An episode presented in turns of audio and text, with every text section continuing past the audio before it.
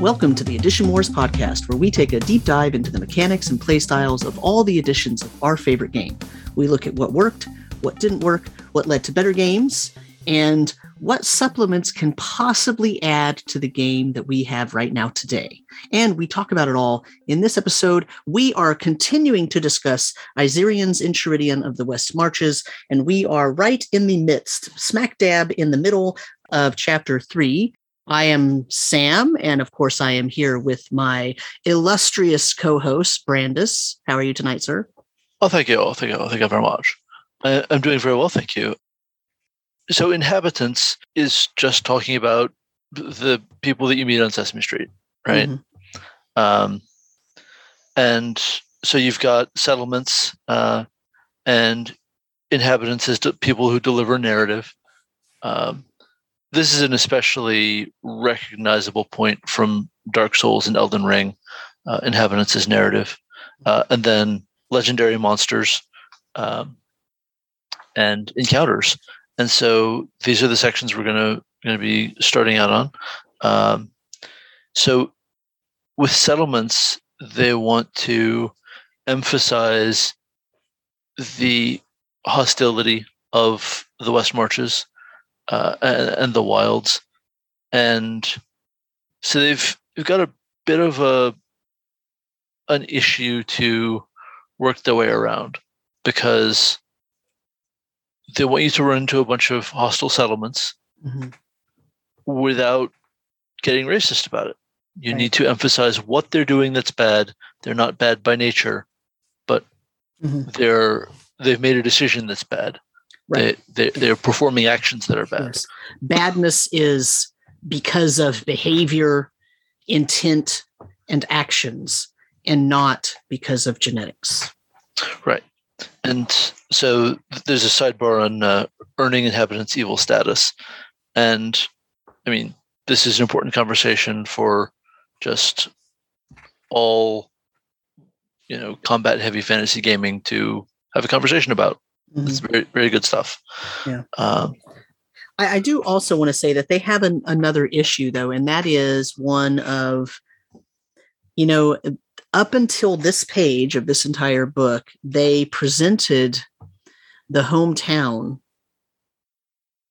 as the only place where the party is going to go to rest.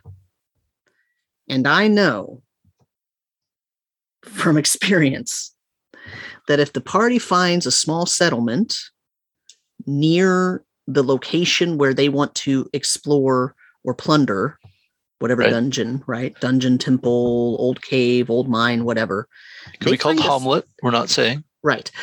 there, there's a settlement there. They're not going to want to go all the way back twenty miles to their hometown.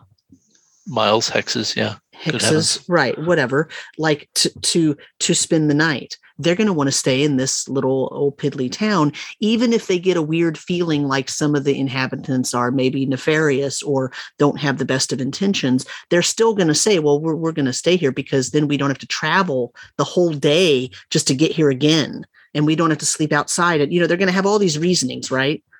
Yeah. So this, I wish they addressed that here. This settlement section is not big enough. Yeah. Right. Um, Yeah, uh, yeah. The, you're making very important points about just the, the, the dynamics of settlements and safe rest points. Mm-hmm. Um, again, touching on uh, Dark Souls, if you thought of every major bonfire that has a few N P Cs as a settlement, um, mm-hmm. then yeah, there's there's more than one in in this horrible effed up world you're exploring. Mm-hmm. Um, but if you're really serious about, no, you have to get all the way back to home base every time, um, then there can't ever be a safe settlement, ever. Mm-hmm. Right. Uh, not Which even is- one that you clear out of everyone. And I, I think that total depopulation shouldn't be your, your goal. Just mm-hmm. that's not, that, that's gross kind of no matter what. Right.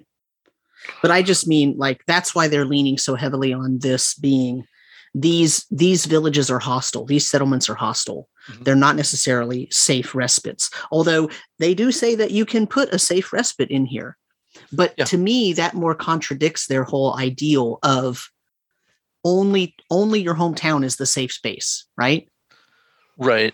And and I think that there's a hair to be to be split where mm-hmm. um, all of the like, locations that you want to build up that have the cool thing, that have the projects you can advance, those are all, you know, your your actual home base town that is all the way at the east edge of the map, mm-hmm. right?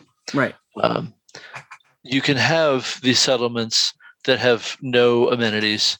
They don't have a cool smithy. They have a, a basic, now useless smithy. They don't have a cool library. They have a basic, now useless library, mm-hmm. yeah. um, and yeah. so on. And it's still an okay place to to camp, maybe, and maybe you know all of the adventurers that are part of the company roster, you know, uh, come out to this settlement once you've established a, a safe house there or mm-hmm. whatever. And so you use that for a while until you've finished, then you go home. I right. think that's doable, but you're absolutely right. They don't explain enough how they're thinking of it. Mm-hmm. Right. Yeah. And, and that's, that's my only problem with this. What they do say is good. And I understand what they're trying to do. And, and I agree. You don't want to make your party go back forty hexes every time they leave. Where are they going to camp? They're just going to be in the wilderness. Well, then they might as well just camp outside of the dungeon, but in the wilderness, right? Like right. that's, you know, so give them a settlement. Maybe there's a few settlements. I, I, get, I get that right. idea. Right. It, you know, it I, says a place to grab a safe night's sleep and resupply, but little more. Right. But there can't and I, be any adventure to happen in the settlement proper. Right. And ever. The settlement is supposed to be somewhat dangerous, right? So I totally get that. I just wish they, they explained more about how these settlements will never become your hometown. Right. This this is not what the purpose of these settlements is. They do say that, but I mean, not so just it's not it's not explicit, it's sort of implied. But they really yeah. need to explain how you can use them as small points that maybe are still hostile or dangerous, but not you, they're not going to get murdered in the nighttime, right? Yep. Um and so So you can use that in, in your favor, but don't go overboard with it, right? I, I just want I wanted more from this because I want to see their conception of, well, what are these settlements? How come the people in the hometown have never met these people that are in this settlement that's, you know, thirty miles away? How come that's the case, right? Like yeah. there's there's some issues there that need to be addressed that they don't really address in, in this book. Yep, I agree with that. Um And, you know, the idea of inhabitants as narrative uh, gets a, a fairly scanty two paragraphs, mm-hmm. but it's this is an incredibly important idea. Right. Um, Absolutely. Totally agree. Uh, but this is leaning into the the monstrous inhabitants um, and the, the careful use of humanoid inhabit- inhabitants. Mm-hmm. It's talking about groups of people. And it's sort of it's sort of an interesting point because when I mentioned Dark Souls, what I had in mind was the named individuals that turn up more than one time in the story, and you are following that person's personal storyline mm-hmm. from location to location. And I mean, that winds up being just a huge part of the backbone of story for that whole style of game. Right. Just all of the FromSoft games. Um,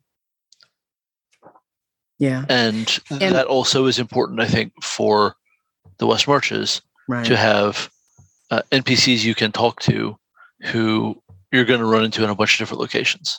Yeah. And, and the problem with this is that this is these things are talked about in the next chapter. And yeah. right about in this place, in this current chapter, it starts referring us to, well, for more about this, see page whatever, and it gives the page number. It's not a see page X X thing. It's it actually gives the page number, but uh but it, that's what it does. So you actually have to go to that section to see what they say about it. And it does talk about N P Cs as people who are going to affect the world and possibly provide lore and, and do all these things, right? Um we just haven't gotten there yet. And so that's part of why I think this this page in particular is kind of lacking in anything, because they know they're going to talk about it later, and it's appropriate to introduce these topics, but they didn't want to extrapolate too much on them because they're going to they're going to you know, expound on them in the next chapter. But that doesn't help me right now as reading this page and saying, well, I want to know more about that. So. Yep. Um, that's, that's which is, so I, and so I, just to be, be clear, I'm not actually lambasting the authors of the book or the whatever. This is a distinct layout problem in all R P Gs, right? Oh yeah. It, oh, yeah. And, and, and in textbooks, by the way, um, because this is meant to be a rule book. It's a rules reference book. It's a, it's a book for you to use. Maybe you'll read it all the way through and maybe you won't. Maybe you'll just reference the pieces you like or that you need at the moment, kind of like the fifth edition D M G, right? Or the first edition D M G or the second or any edition D M G, right? Um, it's a reference work. It's like a textbook. It has rules and it has other pieces of information in it. And they're not always laid out that great because sometimes it's just really hard to put things all together because sometimes you're leading into a particular topic and you have to mention something, but you don't want to extrapolate. So I'm not, I'm not trying to throw them under the bus and say, oh, this is the most horrible thing ever, especially because it's the beginning of the episode. And so I don't want to seem like, you know, that I'm, you know, that I'm killing them at the very beginning. But, um, but that is what starts happening is towards the end of this section, it now starts pushing us to, okay, well, you're going to need to learn more about this later. Sure. So, sure. Um, but their section of Legendary Monsters is uh, a nice taste of what mm-hmm. they're talking about. Right. Like the, the D ten table is good. Uh, you need like for, for an actual campaign to happen, you're going to want like thirty more of these bad boys. Mm-hmm. Right. Um, yeah. But this is a collection of like big, memorable monsters with, with a real emphasis on monster. Mm-hmm. Um, this is recognizable to, you know, FromSoft fans as a thing that th- those games have always done incredibly well. Big, horrific monsters. Um, like uh, the, the three-headed purple worm mm-hmm. has got to be a real, real standout for me right. in this list. Yep, yep. Um, but really, like, this is getting into just the aesthetics of really memorable creature design, and that's a great lesson. Uh, uh, you know, if you offered me a twenty-hour course on the aesthetics of really great creature design, I would sign up for the extended edition. Mm-hmm. Let's go. That sounds amazing. I would love to be hugely inspired with amazing, amazing creature design all the time. That is that is great stuff. Right. Um, and so I'm not actually disappointed with the D ten table. Uh, it's a great starting point to write your own next thirty entries. Right. Um, yeah. But you're going to use all these guys in the course of a campaign, maybe for better or for worse, because not every campaign needs to run to the Tarrasque. Sorry. Yeah. I mean, I, I, I, I wish that they said, uh, here's an example list. Here are some tips to make your own. Sure. Right. Sure. Uh, and then, and then that would help me make m- my other twenty entries on a D thirty table, or my fifty entries, or my whatever, my hundred, and whatever I'm making, right? Yep. Versus just, oh, here's here's this table.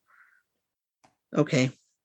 Yep. Um, and, and for this, I do want to give a couple of quick shouts to um, the excellent uh, Legendary Dragons book by uh, Jetpack seven. Um, it is it's a book of dragons, but they're all individuals with weird flaws and quirks mm-hmm.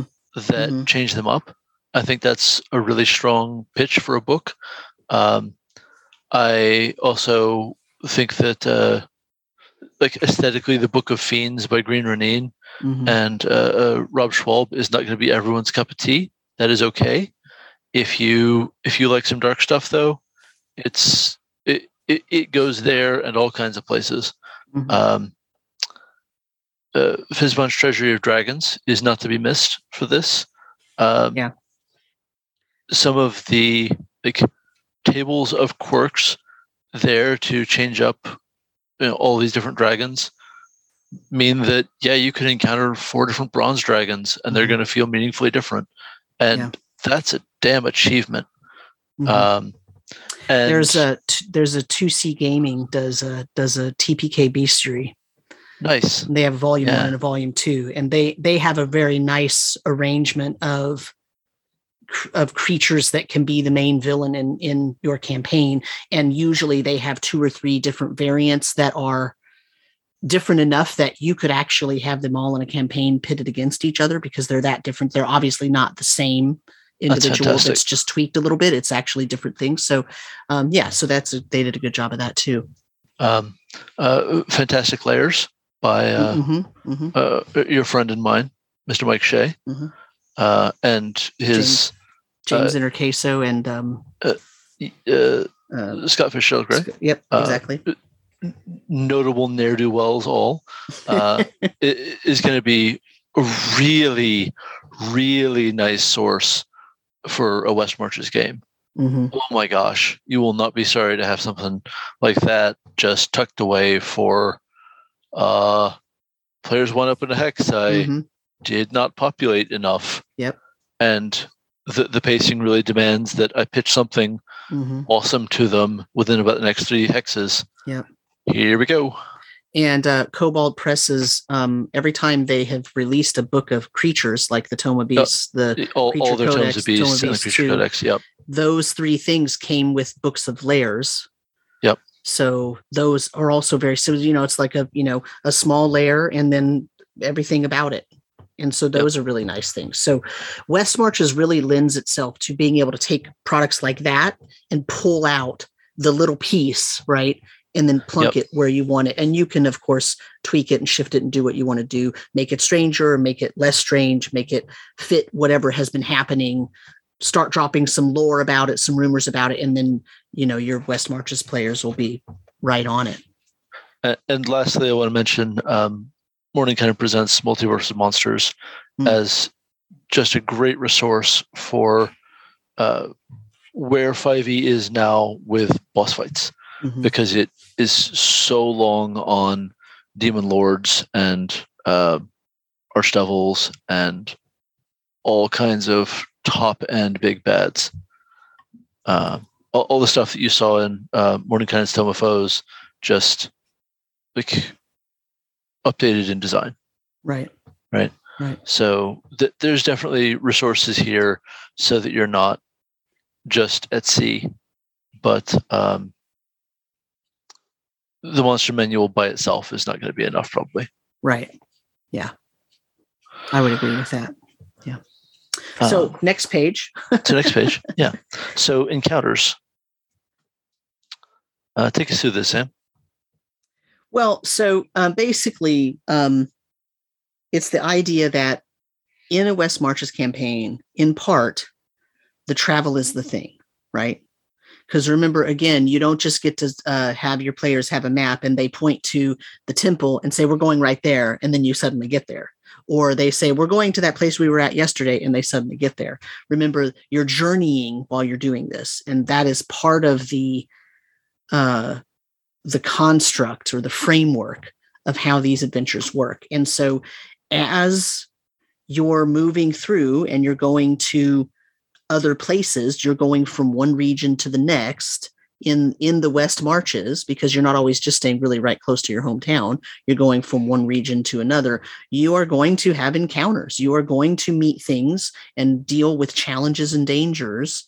And, um, all of those things fall under the purview of what an encounter is. And so th- this, you know, two-page spread is trying to talk to us about, okay, how do you make an encounter table, right? How do you know that, how do you know what kind of encounter it's going to be and how dangerous should that encounter be?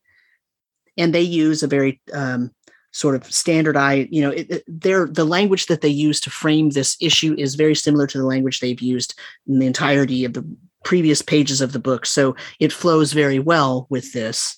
Um, and it basically is, is providing you with uh, the idea that your encounter table is random, right? The whole point of it is that it's a, ra- a random encounter table. So, you know, you, you're basically going to be rolling on that table and your party is going to have to, you know, figure out what kind of, you know, what, what kind of response to provide to this encounter. Now, also to um, just point it out, like, not every danger is just a creature. Like, oh, well, some goblins run out and attack you. That's not that's not every encounter, right? Sometimes it's it's a uh, an environmental challenge, crossing a river, climbing a you know cliff or something like that. But you need to have something so that you can determine what they are going to meet next when they move into the next hex of, of unknown territory.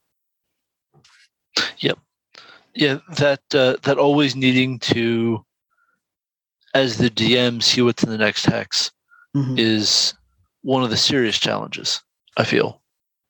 And we've talked about this uh, quite a lot already, but mm-hmm.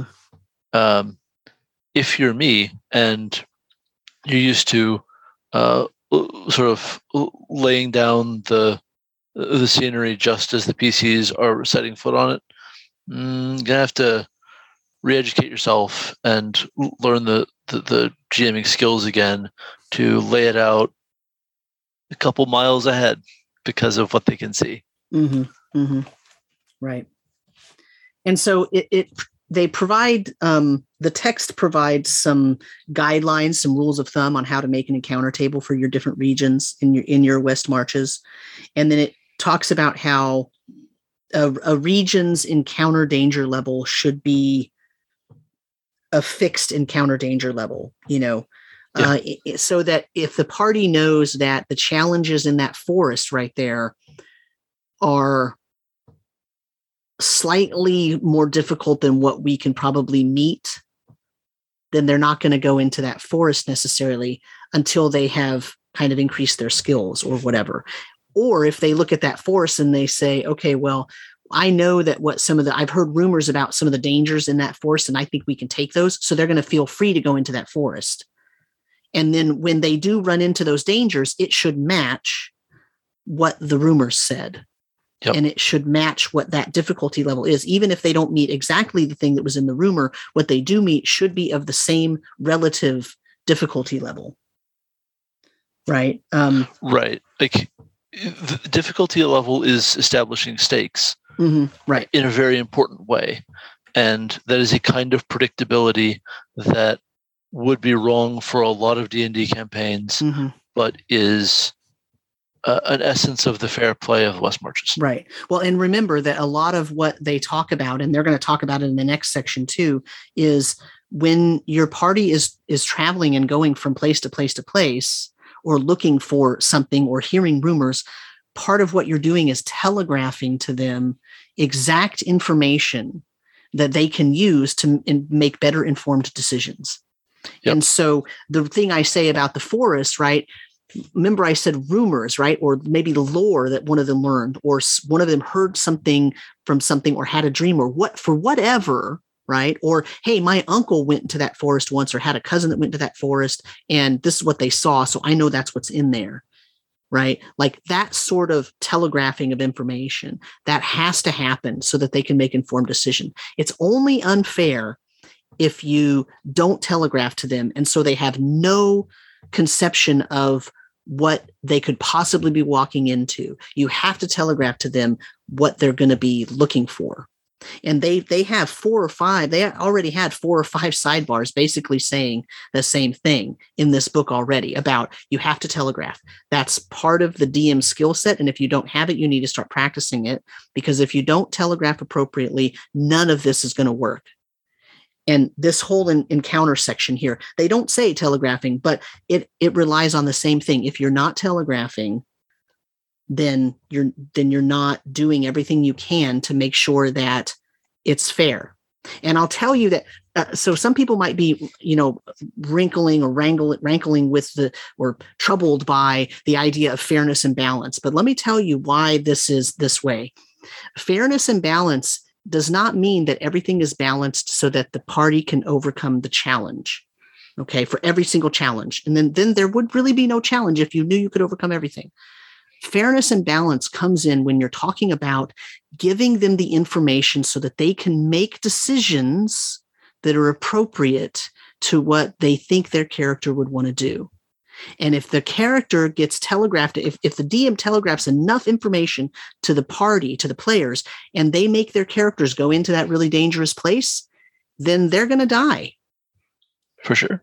And that's sure. okay. That's fair. That's exactly fair. So when I say fair, I don't mean you're agreeing never to hurt the party. I'm saying that you're agreeing to give them enough information to make an informed choice. And when they do make that choice, if they make the bad choice, well, you're not going to hold any punches, right? You're not pulling punches and deciding, oh, well, you know, there was that three-headed purple worm in there that I've been telling them about all the whole time. But, you know, because they're only, you know, level three, I'm not going to sick it on them. No, they knew it. They went in there anyway. Well, they're going to get eaten.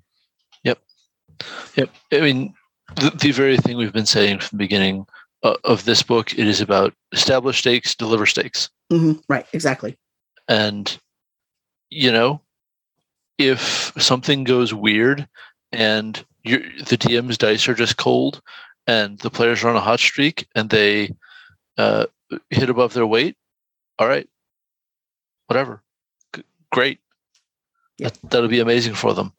Yep. Um, you know, one of the other things I really want to remind people about with fair encounters of a steady difficulty is that if the players are traveling, they're not in their, they're not getting fully safe rests. Mm-hmm. Now, maybe you're using standard long rest rules and they're getting everything back every time they take a long rest, and maybe using some alternate rules, but their attrition situation is real. Like, mm-hmm. let's say you have a, a fifth level party. Can they take uh, some, you know, a bunch of th- Th- third level-ish monsters? Sure, yes. Can they do that twice? Yeah, no problem. Can they do it three times? This is starting to get a little annoying, mm-hmm. uh, both on the, the grind, but also they're getting a little worn down. They're they're not avoiding every hit. They're not spending zero spell slots. So the, the tension is ramping, even if each individual fight was quite easy.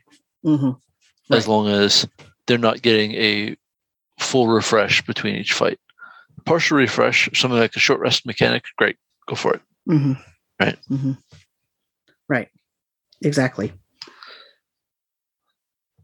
And then it uh, and then it talks about the chance of encounter. So, you know, basically they are not going to be ambushed every time they step a- across the imaginary line of one hex into another, right? Right. Uh, they're not going to have a fight every time they rest. They're not going to have a fight every time they literally turn and look to the left or the right. There is a, an, a base encounter chance. In, in this conception of this West Marches game, in, in this text, there is a base encounter chance of ten percent.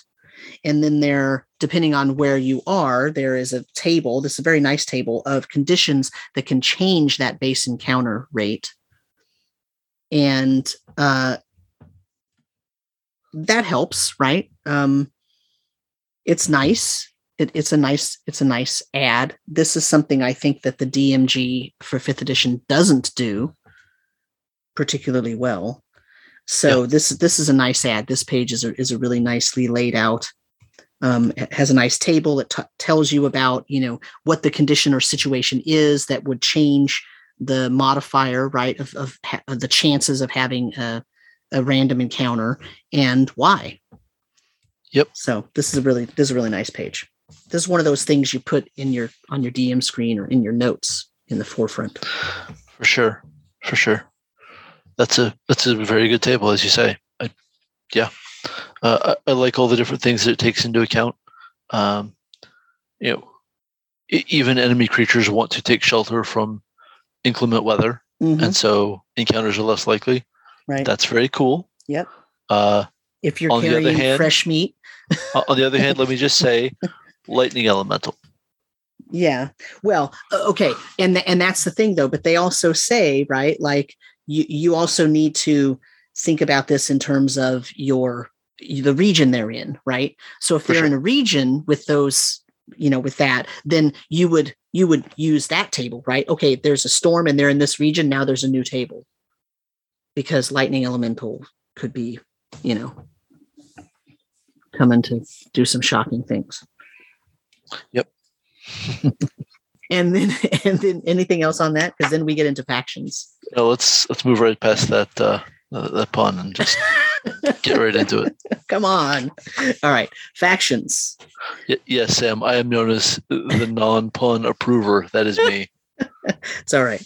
I think puns are like dad jokes. Most of them are horrible groaners, but they also make me laugh.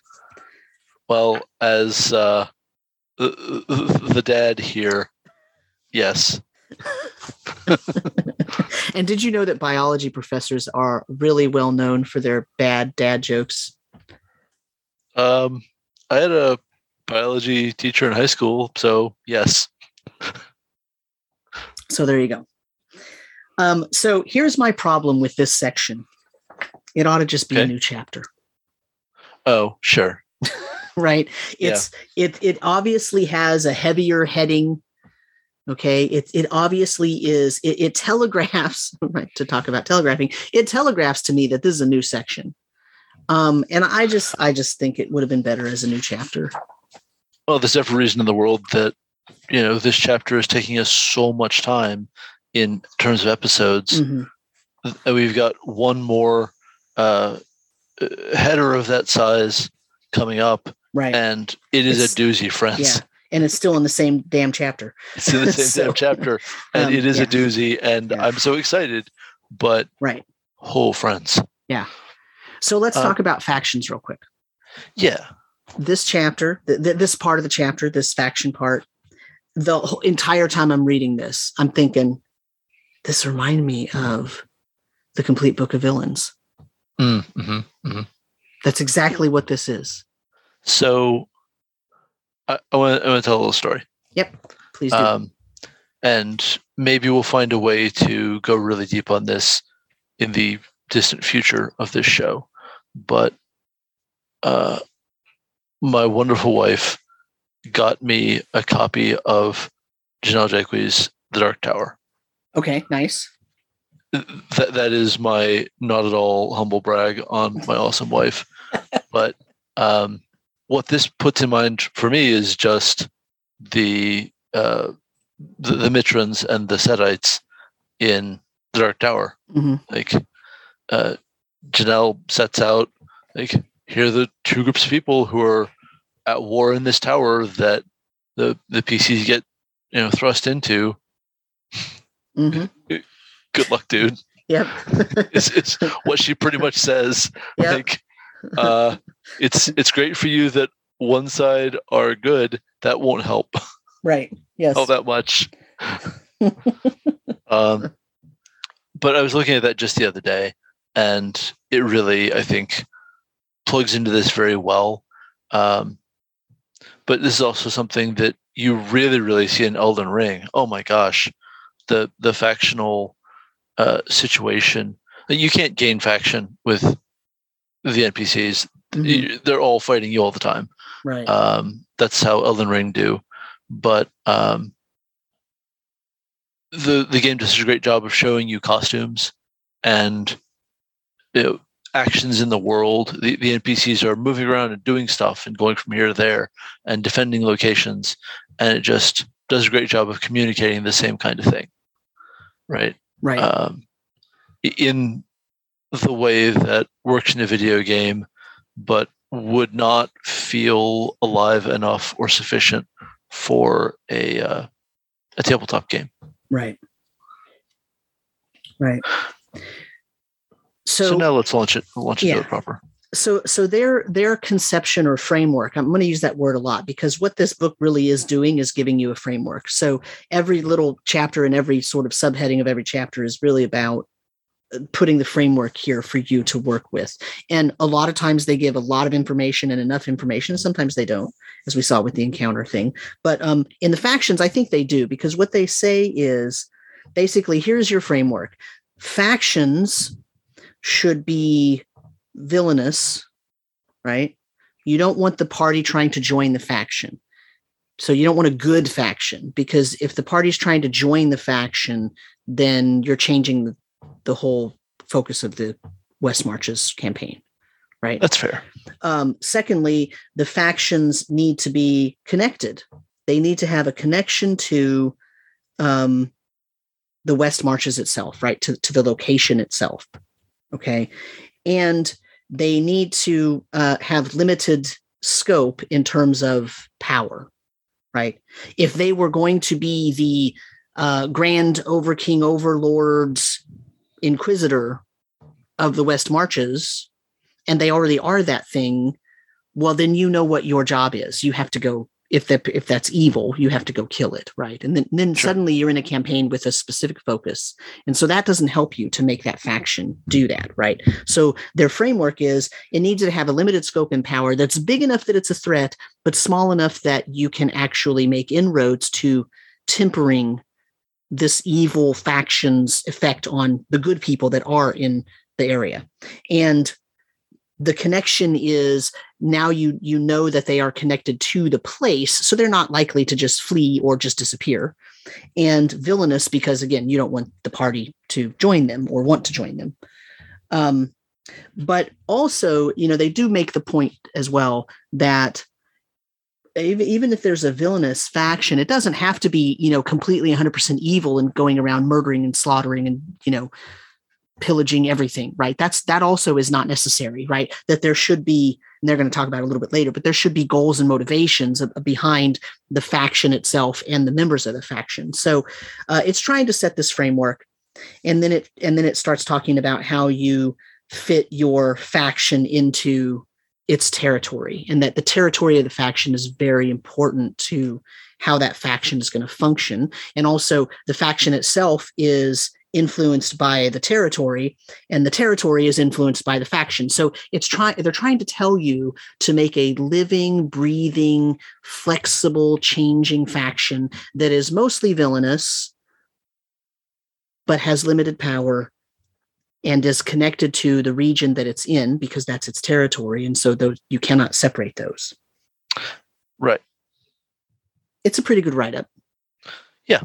Um, I think that honestly, like this is very much not what five E means when it talks about factions. Mm-hmm, right. Yeah. five E is thinking about factions that players do join mm-hmm. and rise in the ranks of, and right. It's it's interesting to just see an emphasis on like essentially N P C collectives, right? Uh, the the um. broad use of N P Cs in organized groups, but that is, in fairness, a very significant part of uh, you know, your your old school mega dungeons and mm-hmm. Mm-hmm. and such. Um, I think in fifth edition, the word faction just means power group. Right. Right. It's a group with some influence, and there's no other connotation on it. It could be bad. It could be good. It could be whatever.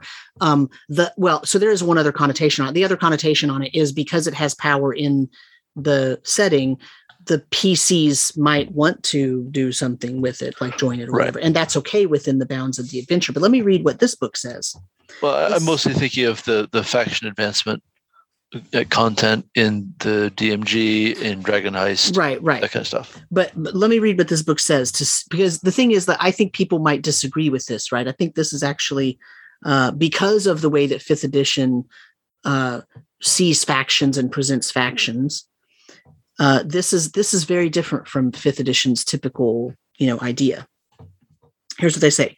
It says. Um, If players discover a faction that is primarily friendly to their cause and is significant, they will likely try to form an alliance or even directly join that faction.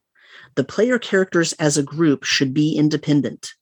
While they may owe debts or favors to a faction or factions, simply joining another extant faction shifts the priorities of the game. Even worse, it's possible that some players will want to join an existing faction and others won't, and then the group gets split up, and now your campaign is not working the way a West Marches campaign should work, because you're not going to run one group that's always together exactly the same because they're in the faction, and one set of players that didn't join the faction, so they're now they're now by default the other faction because they didn't join, right? So sure. it will it will mess up your game if your intention is to run it the way that this book is framing the West Marches game.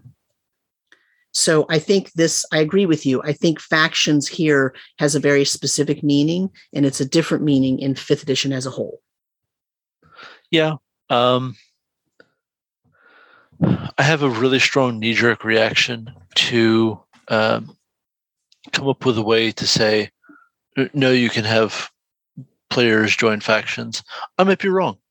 But maybe I would dive into it and discover, yeah, no, like my instinct here is wrong, but mm-hmm. uh, part of that is not having run West Marches before, right. And just having run a a long-term West Marches light that is all about the existing player mm-hmm. faction, right? Uh, but like th- that's that's the thing, right?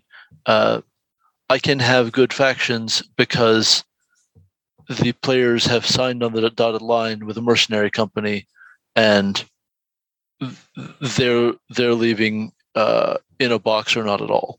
Right, right. So also, I just want to point out that they address in here again the idea of evilness. And so let me right. let me read this. Um, it says, it says. Um, It says, you should keep the factions of the marches villainous, but they don't need to necessarily be strictly evil. They should be antagonistic towards uh, the player characters. This means that if you're making a primarily humanoid faction, you need to give them a clear reason to be evil. Quote, "They're orcs, they deserve to die," end quote, is both poor writing and profoundly bigoted. Humanoids can and often will be evil, but this should be proved through actions and deeds rather than genetics. Cultists, zealots, conquerors, necromancers, pirates, and brigands are all good examples of villainous humanoids whose evil stems from a more real and complex place than just their race. Absolutely. So, you know, they they come out very strongly on the villainous faction and making it really villainous, but then they they kind of say, well, um, they don't need to be strictly evil. They can just be antagonistic. But either way, you need to have a way to show that it's not a racial-based element, right? It's right. just that this faction is a faction of thieves. Right. They, they were never born this way. They're going to steal from everyone. Right. Yeah. Yeah, exactly. They weren't born this way. That's right. Um, okay.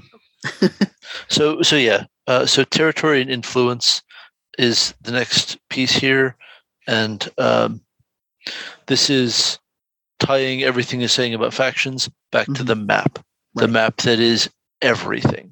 Mm-hmm.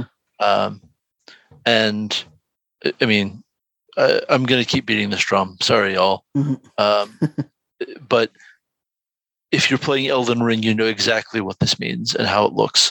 It, it is the difference between uh, Limgrave and Caelid. Like the things that you see there are, they, they look different. They are different. Um, Godric soldiers are in Limgrave. They aren't in Caelid. That's how it is. And that is tying factions to the map. Mm-hmm. Um, so these factions have influences on regions and, uh, and the regions have influences on the factions. Right. right. And so you're using the things that the players see, you know, around those individuals to communicate their story. Uh, it talks about if a faction possesses significant magic, their ability to alter their territory only grows further. Right. So if they've basically been able to terraform the place to suit them, then that tells you something about what to expect from them, doesn't it? Like, that's how you use every detail to communicate character and valuable information. Mm-hmm. Yep. And again, if you're telegraphing, then part of what you're telegraphing is symbols that the party will eventually learn to recognize as, oh, that faction is in this territory. Right. And it's not necessarily a sign hanging up, right? When you walk into the forest, there's not a sign that says this territory is controlled by such and such. Although there could be. I'm not saying that's wrong, but usually yeah. that's not what happens. I mean, people definitely like to set up uh, keep out signs. Sure, absolutely. Uh, but the next page, uh, theming, and discussions of theming and culture is really going to be a great lesson in cementing this. So I think we should go ahead and start talking about that. Yeah. So basically, um, the idea is you're going to have several factions, not too many and not too few, right? Which is another point of you kind of have to feel your way through and figure out what's right for your table and the size of your map, basically. And each of those factions needs a theme that is at least recognizable as different from the other factions. I, I want to suggest that uh, you know, what we've sort of learned from that game made by Fire Opal and Bugrain is thirteen is a really good number to pick. It is, it is going to be a really good number to pick for your overall setting. The players are going to wind up not really engaging with some of them. Mm-hmm. And so l- let's say they engage with somewhere between six and eight of your thirteen factions. Mm-hmm. Icons, we'll call them. Right. It's perfect. Mm-hmm. Right. That that's a, that winds up being a really good number. Right. And we did it that way in Dust to Dust for exactly that reason. Like we had about that number of significant players mm-hmm. who were their own factions. Nice. Yep. Uh, and it's it's really good because it's an odd number. Yep. Right. So you can. You, you don't have a natural six and six split. Right. Yeah. You don't have or a tie. Right. You don't have a tie. So theming. Um, so the, the, the that's a really good point about thirteenth Age because each of those main icons has a specific theme that individuals who are influenced by or interacting with others who are influenced by those icons, they have certain aspects or traits that tell you that this is related to that icon. And that's really what this theme is talking about. It's talking about have a theme, have a theme that shows you uh, that that shows that shows the players, right? That shows their P Cs that, okay, now you're in the territory of this group because this is their theme and this is how they operate, right? This is how the group operates. Do they have the theme of they control through fear? Or maybe they are, um, they have knowledge as their theme. So they are a, a faction that seeks knowledge in any form, right? And will pay for knowledge in any form. Or perhaps their uh, their theme is, I'm just picking random ones off this list, nomad, nomadism, right? And so mm-hmm. h- how do you have a faction with the theme nomadism? Well, you have the party come across an abandoned campsite that has been cleaned up and the, where the where the nomads have moved on. And they can get clues from that and they can learn things from that without having to fight necessarily the nomads themselves, because the nomads have now gone to their next, the next season's living place or whatever, right? So you can make those themes. Those themes are going to affect the way that anybody who is a member of this faction behaves in the world and interacts with others. They are very clear, though, on the fact that themes um, are not culture, right? And that when you're talking about a group of people, say a faction, the people have a shared culture and you cannot escape that shared culture because you're in that faction.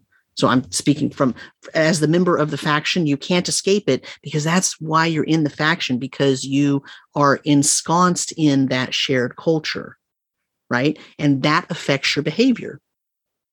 And um, the point of this is that means that you can give factions distinct cultural behaviors that distinguish them from other groups. And these these things don't have to seem villainous at all, right? The cultural portion doesn't have to seem villainous at all. Right now, of course, if your if your faction's theme is we rule through fear, right, then I mean that's gonna you know that's gonna mean that probably culturally they're very intimidating and they respect strong warriors and things like that. But that doesn't make an individual that's part of that particular culture necessarily absolutely purely evil, right? And so yeah. that's kind of what they're getting at, that you can separate theme and culture, even if they're interconnected, even if they they come together and intertwine. And you can do that in a way that makes it possible for an individual, even if they're part of a faction that you might consider villainous, is not necessarily just pure evil. Yeah. Um, so this is, uh, they're not really getting into the full development of a living, breathing culture, mostly seen, uh, you know, mm-hmm. on the other side of a uh, skirmish. Right. Right. Uh, and how to communicate all that, but they are trying to, I guess, get you thinking in a new way mm-hmm. about uh, consistency and a campaign theme, uh, also as an aspect of that. Uh, so this is it's a good read. Just they just can't do more than um, suggest. Try, well, yeah. Scratch the surface and try to mm-hmm. like spark some ideas of this incredibly complicated topic, right? right. Of of how to find enough words to describe all of this stuff about people and to make them interesting bad actors, mm-hmm. right? In a way that's different from all the other interesting bad actors in your setting, right? Right. Yeah, it's a tough subject. It's yep. definitely a tough subject. Um, they do okay. Again, it's a place where I want more. But on well, the other hand, if you're talking about theming and culture as narrative tools and as as descriptors of large groups of people, I mean, you're talking about a giant, you know, sociology textbook, right? Right. I mean, you're not right. talking about, oh, add two pages uh, and you could completely do it for me, right? Like that's not right. that's not how this works. So for this section, right. for what it is, like, I think it's okay. Um, it's even specifically a sociology textbook through a narrative first lens, right? Which yeah. you won't get any sociology textbooks doing. Right. That would actually right. be hugely unethical. Yeah, of course. Yes, exactly. But you get my point, right? Like we're not talking about, oh, yeah, they could have added three pages and that would make me happy, because what they could add in those three pages, I would still be saying uh, there needs to be more, because this is a rich, fertile topic and it, it would be put into a textbook of its own. It would be a five hundred page textbook. So, um, so I, I guess I'm saying I don't blame them, right, for not for not giving quite enough on this. They you do know, their best. A five hundred page authoritative yeah. tome would be amazing to have, but yeah, right. Also, would have cost uh, right, yes, way too much money. Um, anyway, so they do they do a decent job. Uh, the sidebar's nice. Um, I do kind of wish that for the faction themes, it wasn't just a one word thing. I know sure. what they were going for. I wish yeah. they they gave, you know, a, a little bit more on that. Um, but I understand why they didn't, because they want it to be open-ended, right? Right. It, it has a, a bit of a, um, a major arcana of the tarot mm-hmm. yeah. sort yeah. of mode to it. Right. But yeah, I feel you. Yeah. Um, so let's move on to bases. Yep. This is... This is the section that connects to the dungeon section coming up mm-hmm. for real. Right. Um, and all of these are really going to be major dungeons, I, I would expect. Um, mm-hmm. So that that's really the first thing that strikes me about that uh, D twenty table of faction bases. Right. Um, Basically, but- the idea here is... each faction should have a base. They might have a territory and they might have several different sort of settlements or whatever in that territory, but they should also have a main base. And that main base should be forbidding. It should be, you know, they should know when they look at it, oh, that's the base. That's going to be tough. Yeah. I mean, there's a certain amount of, um, the bases all look like um, Minas Morgul or mm-hmm. something. Right. Like, oh, oh, there's There's an all-seeing eye. Um, yeah. Right. Yeah, exactly. Um, but but their point is well taken, right? That uh, the party shouldn't stumble upon an old half-ruined tower and walk in and realize, oh, crap, this is the big bad's base, right? Like, that should not be a thing.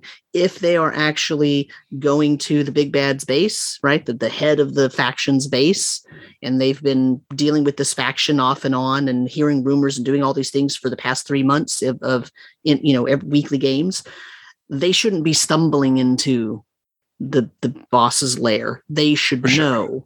that they are at that base, and then they can make an informed decision about whether they want to siege it now, right? They want to lay siege, or they want to turn around and go prepare more. And that's if, about telegraphing again. If the four to again. six of you are laying siege to something, um, somebody well, I, messed up. Right. I'm I'm just saying, right? That's about telegraphing, right? Again, yeah. It's about letting them have enough information that they can make a good decision. Okay. So we can move on from that. The table is pretty nice, though. I mean. It really is. It's, it's nice. Um, I mean... Most of those you can find uh, a like map of on uh, the Roll twenty marketplace, right, without working too hard. Um, yep. Or, or Dyson Logos has a really nice one on his site or whatever. Yeah. Um, yep. They're they're a lot of them are just really classic concepts. Is what I'm trying to say. Right. Um, yeah. But bases delivering narrative. Yeah, everything's delivering narrative. Mm-hmm. So yes. Right. Yep. And bases are going to be essential landmarks, also yes. Uh, and it, um, Breath of the Wild is a great example of this feeling, that because it's a big open world setting, well, when you see the castle at the center of the map, it jumps out as a landmark, and it's it's a faction base for, you know, Ganon. Spoilers. Ganon's the bad guy in a uh, Legend of Zelda game, so I, I guess I just blew your little mind. Sorry, fans. um, but right, like what I'm trying to say is just they, they talk about this and how you you use bases in the world and in the narrative, and uh, you're using them to communicate things. And to create that sense of dread that you need, because honestly, dread is a huge part of the tension that I think West Marches wants to live in. Like, we know the risk we're taking, but do we? Mm-hmm. We do, for sure, because the, the G M doesn't lie, and you know you don't face difficulty spikes within a hex. Right. But but here's this faction's leader's fortress. Right. Let's lay siege. Yeah. Right? Yeah. D- do we have any, you know, maybe Ents to help us lay siege to this place? That'd be really nice right now. Nice. Uh, and then we move on to motivation. And so now it's back on the factions in terms of define the reason that this faction exists in this place, right? So why is it in the West Marches? What is its reasoning? Uh, yeah. And and it's a pretty, uh, it, ha- it has a D twenty table. Um, it's got some interesting I- items on it, right? Uh, so for example, um, restore a broken artifact, convert others to their beliefs, uh, control a source of resources, escape an impending doom. That That's the sort of thing that's on this table. Those were four random um, entries. Right. And goals and themes might intersect really interestingly. Mm-hmm. Uh, you could probably make something really fun happen with an unexpected pairing. Mm-hmm. Um, I mean, a, a lot of them do sort of suggest how they would fit into each other. Uh, slay an unstoppable monster as a motivation. Well, uh, uh, nature and mm-hmm. mysticism and otherworldliness and judgment and materialism and knowledge and conquest and industry. Like, yeah. I can see how all of those would factor into just, I want you to go kill the Tarrasque. Right. Okay. And then uh, there's there are ones like a destroy an accursed site. Well, the accursed site is accursed to the faction members, but maybe it's a shining temple of radiant beauty to the yeah. party, right? And so, you know, the party's not going to agree that yeah, that's an accursed site, right? But maybe that thing was built on top of a graveyard that was that used to be, you know, consecrated by, you know, uh, you know, the god of death or or something, and that that deity is really mad that another deity's followers built an ugly, bright cathedral on top of that place that he consecrated, right? And so now you're now you have a complete reason why that deity would make their followers try to go destroy that quote unquote good temple, right? Yeah. Um, and then the theme would would relate right into what those what those members of that cult or whatever were were were doing there. I mean, that's part of why I like this table, is that it can fit really well with the themes, and you can you can use it with the bases table, and you can use those three tables to sort of create this entire, you know, again, framework of how that faction is going to exist in the West Marches of your game. Yeah, and the, the population table on the facing page mm-hmm. um, is going to put another interesting spin on that. Right. If you, you know, both doing the expected thing, whatever that is for the mm-hmm. uh, theme and goal, or coming out of left field with it. Right. Oh, I, yeah. I guess uh, this uh, fears thing is all, uh, I don't know, clergy. Right. Oh, well, well, now I need to dig deeper and to, to explain those random results I've pulled. Right, right. Because mm-hmm. like, as with every uh, random table in all of five E, these are roller shoes. Right. Yeah, exactly. And again, we have another section, by the way, on that page about telegraphing and the fact that part of the way that the players are going to learn about the faction and its motivations is that the D M is going to telegraph all that information, and that if you're not yep. telegraphing it, you're doing a disservice to your game.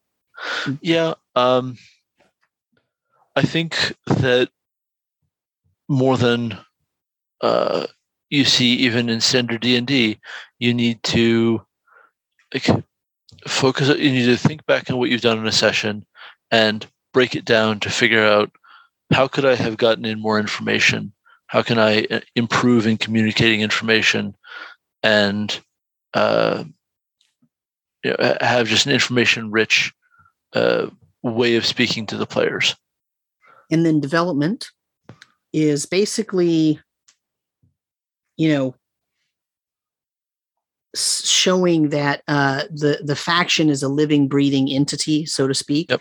And so over time, at some point in the game, uh, in the entire campaign of, of the West Marches, there will be a point where, you know, there's going to be these developments within that faction.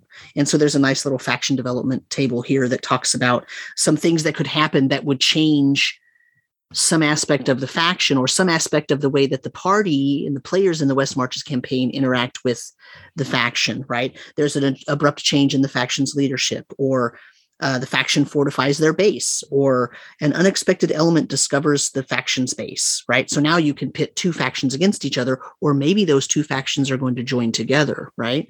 Um, right.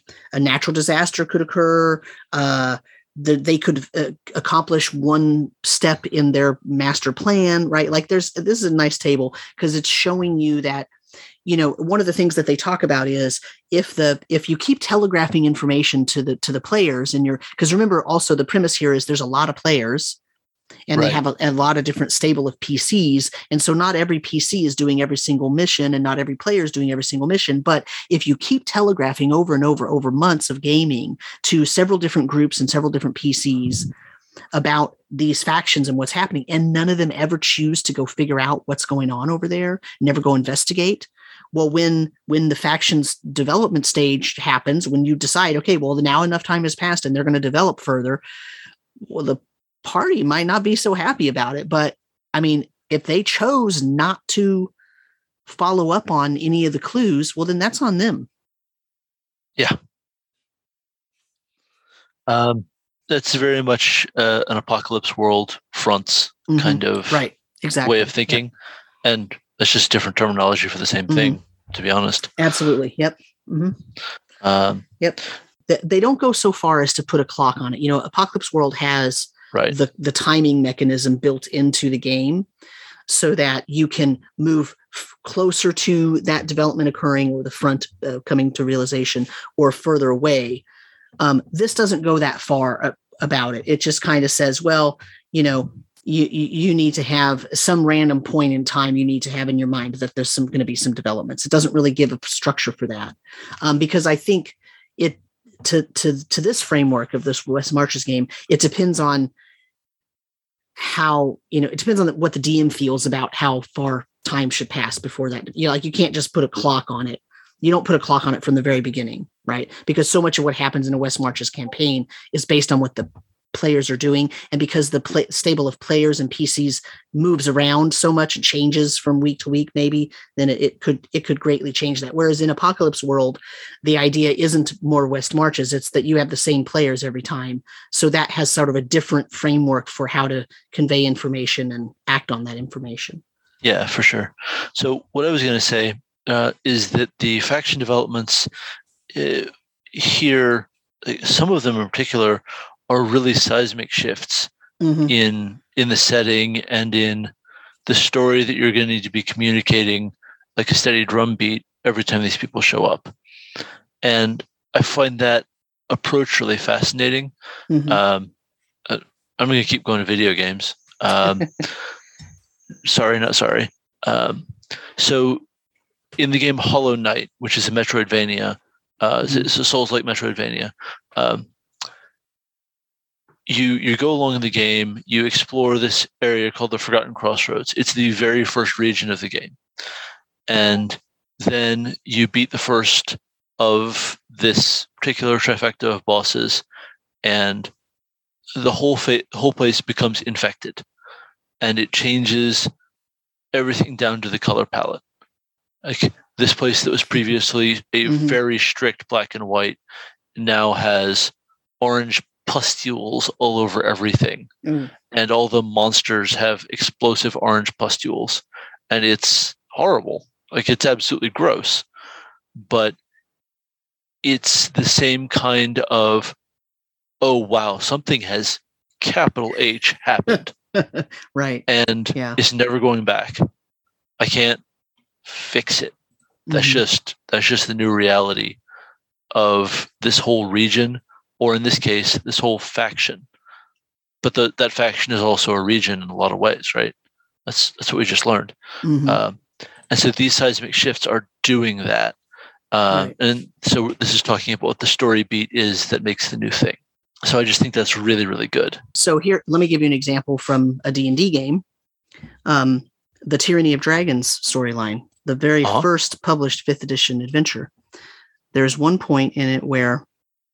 because I'm a player in this campaign, and um, there's one point where the the the the horn of dragons gets blown, like the there's like a Draco horn, or so I don't know what the actual name of the artifact is, but basically, when it when someone blows the horn, it like calls all dragons, right? Mm-hmm. Like it's the wake up dragons. We have a job to do. Come over here and help us destroy everything, right? Um, And so some people of draconic ancestry or or who are tuned into that whatever can feel that, because you don't hear it. It's not like an audible horn. You feel that call. And of course, my character is a dragonborn. So I know that the horn was activated, and so do so do several of the other P Cs in the party. But that is one of those where you know right at that moment, oh, oh, something happened. Like this is a major shift in what's going on. And now there's a sense of urgency because we need to make sure that we don't let them keep doing that and calling all the dragons, because, you know, they're calling all the bad dragons that are going to come and, you know, try to raise Tiamat. and get her out of the nine hells, and then she's going to wreak havoc, and that's really bad for us. And that is a distinct sort of development that occurs that made us all look at each other and kind of go, oh, right, like we need to do something about this now. Like now we know that, that they are making progress, even though we've been working against them this entire time, they're still making progress. Yep. Yep. Um, just reminders to the P Cs that they're on the clock mm-hmm. is right. really good in any kind of D and D campaign. Um, that clock feels really different in a West Marches game. Mm-hmm. Right. Um, yeah, for sure. Because I'm not sure you do want to have like a West Marches game with an apocalyptic cult and their goal could actually succeed. Right, right. That yeah, yeah, feels yeah. maybe wrong. For now, sure, the, sure. the land is devastated. Yes, absolutely. Devastate the crap out of that mm-hmm, land. Go mm-hmm. nuts. That's that's the pitch. But right.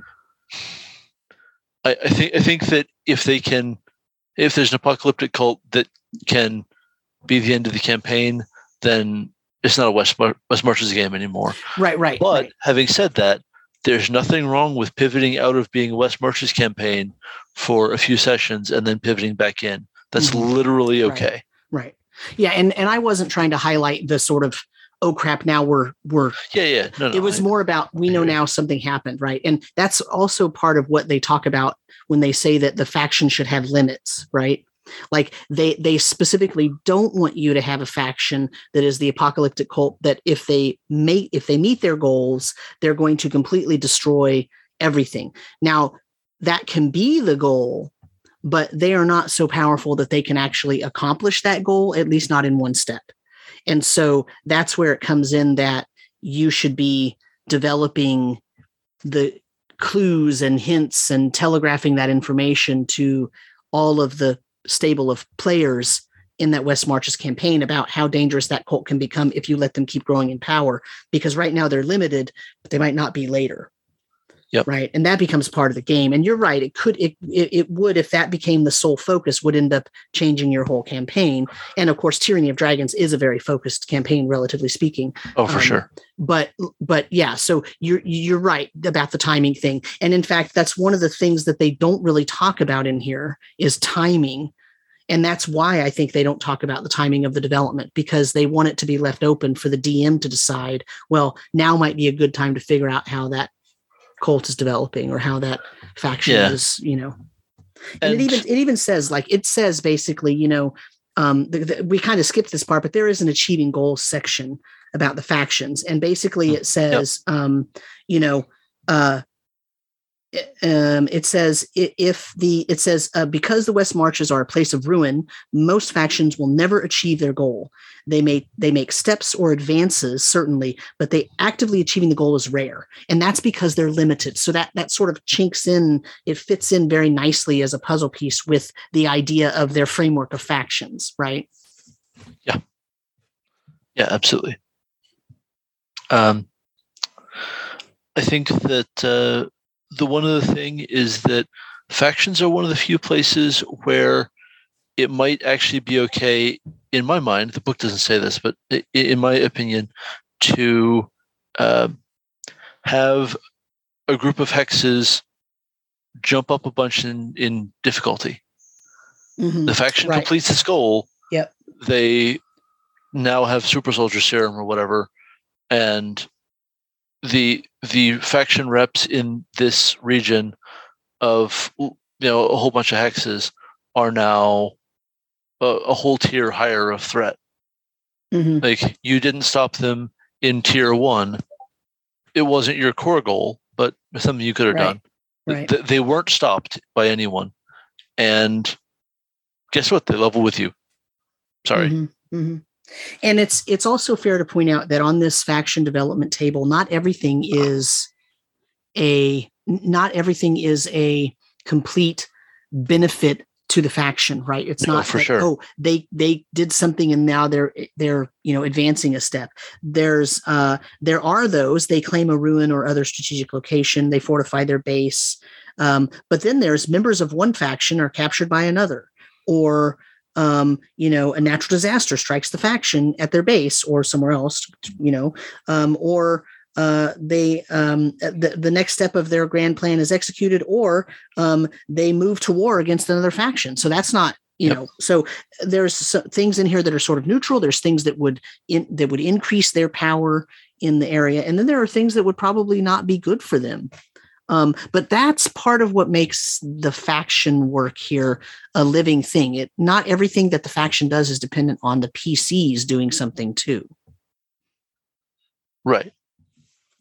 Um, uh, yeah, I do like that several of these are a very clear weakening moment, mm-hmm. and right. maybe that just scrapes out everyone but the hardest hardliners. Right. Right. It, it, it you know. Right. Separates or, uh, the chaff from the grain. Right. Or it, or it weakens the faction enough that now the party, with some stable of the party, says, hey, you know, maybe they're weakened enough now that we can go take care of them. Yep. That's very cool.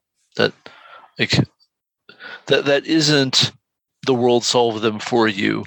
Right. That's right. Uh, something happened right. in this living world. Yeah. That suddenly put them within reach for us. And I think that's good. Right. Here's an opportunity and you can take it or not. And if you choose not to take it, be aware that that faction might rebuild whatever they lost. Yep. And when they rebuild, if the, if only the true zealots were left over, when they rebuild, they are going to be stronger true zealots. Right. Yeah. So, yeah. Anyway. So let's round this up then. Any, any final thoughts on what we've talked about today so far? Factions and encounters. Uh, I mean, it, it's a it's a strong section here. Um, more would be still appreciated uh, from a reader perspective, mm-hmm. but it is uh, dense and rich text as it is. Um, I do think that it is helping me to see the factions as like faces and motivations in the world.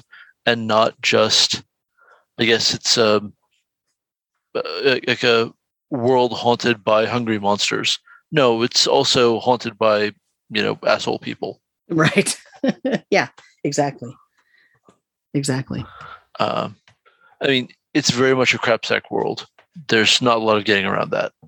Right. I mean, so, you know, the whole premise of the West Marches is, look, if if nothing was wrong with that area, the civilization would have already spread to there, and there would be huge populations there, and there would be large cities, and it would be bright, and there would be lots of trading, and there would be, it would not be a West Marches game. It would be a sort of more standard, maybe Renaissance era game, or a more standard fantasy, medieval, pseudo-medieval style game, right? It wouldn't yep. be West Marches where the areas you're going into by definition are unknown.